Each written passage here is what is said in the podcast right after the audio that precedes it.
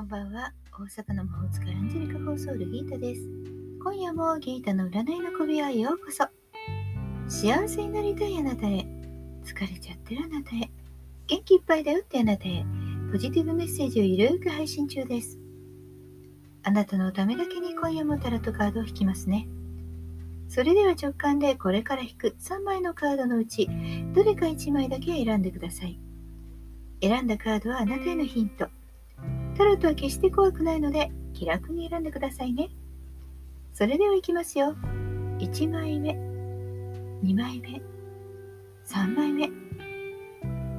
決まりましたか？では順番にいちまいずつメッセージをお伝えしていきます。いちまいめのあなた、エンプレス、女帝のカード。宇宙からのメッセージ、母親のような大きな愛で癒すこと、思いやりを持つことで願いは叶います。女帝は女性性すべてを象徴しているカードです。運気は上々です。それはあなたの優しさ、それを表に出していくこと、相手に与えること、愛は与えて受け取る循環が大切なんです。あなたの優しさ、包容力を発揮しましょう。優しく見守ることです。いつかはあなたに帰ってきますよ。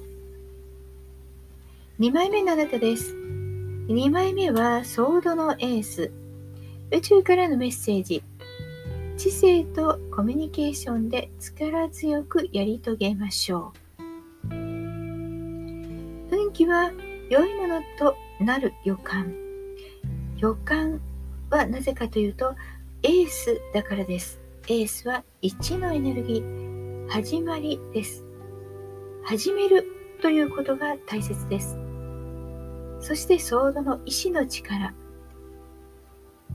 こう決めたということを貫く、くじけず頑張り抜くということが勝利獲得、獲得のための唯一の突破口です。